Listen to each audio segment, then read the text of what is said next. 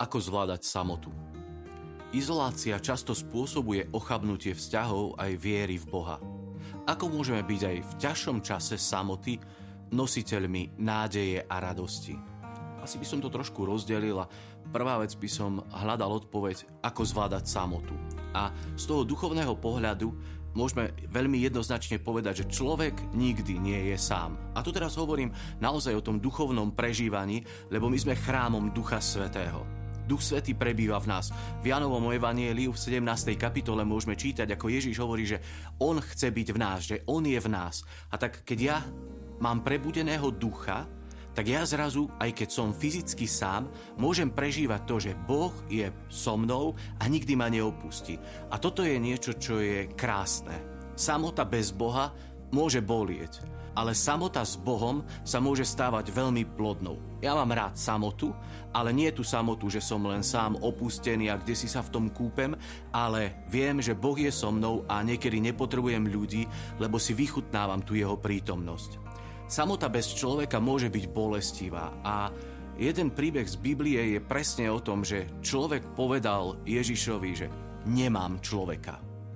Chorý 38 rokov čakal, kým aniel príde z víry vodu v jazere v, v rybníku Betesda a on do nej mohol vstúpiť a vtedy by bol uzdravený, ale žiaľ nikdy to nestihol. Vždy ho tam nejaký šprinter predbehol a on ostal na boku. A keď Ježiš videl túto situáciu, tak sa ho pýta, že chceš vyzdravieť? A chorý mu povedal, pane, nemám človeka, čo by ma zaniesol. A Ježiš mu povedal, vstaň, vezmi si lôžko a choď. A Práve ten príbeh je pre mňa takou ilustráciou tej samoty bez bratov a sestier. On nemal človeka. A ja viem, že možno aj vy sa niekedy tak cítite, že nemáte ľudí okolo seba. Možno sme starí, chorí, opustení, prežívame niekedy tú samotu a práve samota by mala byť takou inšpiráciou toho, aby sme boli ako rodina, ako bratia a sestry, lebo ju budeme vnímať, že ľudia okolo nás možno potrebujú našu prítomnosť. A toto je fárnosť, toto je spoločenstvo, toto toto má byť církev, ktorá sa zaujíma jeden od druhého. Veľmi milé bolo, keď uh, som bol chorý na covid a som ležal doma na fare a, a zrazu mi zazvonil telefón a jedna piatačka či šiestačka mi volá, že pán farár, v nedeľu sa nestarajte, varím ja. A naozaj v nedeľu mi doniesla zrazu obed, položila ho a utekala. A, a bolo to veľmi príjemné, že zrazu niekomu a, ležím na srdci, že myslí na mňa. A myslím, že toto by mala byť a, církev. Takto by sme mali fungovať a vtedy tá samota, ktorá je taká mučivá, možno keď potrebujeme ľudí, tak sa môže pretrhať práve tou láskou, ktorá nám je odovzdávaná, ktorá, ktorá, ktorú môžeme prežívať. Nemôžeme a ako keby toto ukladať desi pod koberec. My máme žiť bratstvo.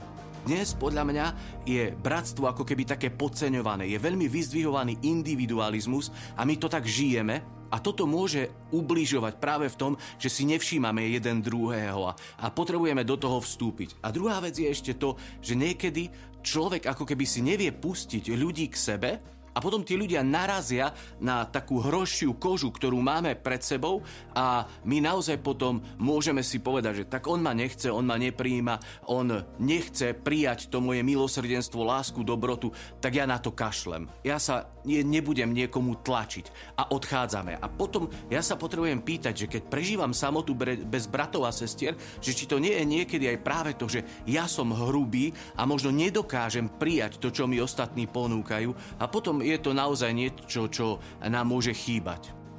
Byť v čase samoty nositeľmi nádeje a radosti. Myslím si, že každý z nás, práve to, že Boh býva v nás, máme čo priniesť.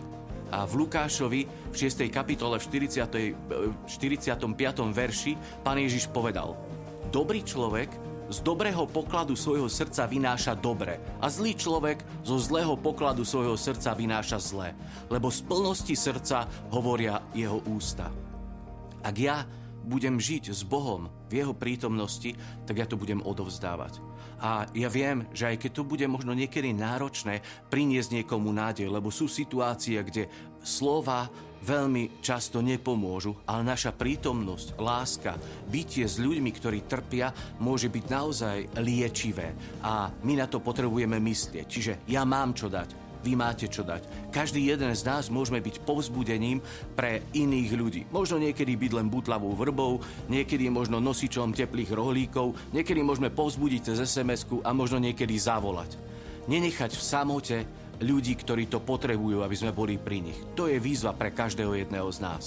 Prajem nám, milí bratia a sestry, aby sme na jednej strane vychutnávali samotu, ktorú môžeme mať s Bohom a v Jeho prítomnosti a na druhej strane, aby sme nikdy nezažívali opustenosť a aby sme nikdy nenechali opustených iných ľudí.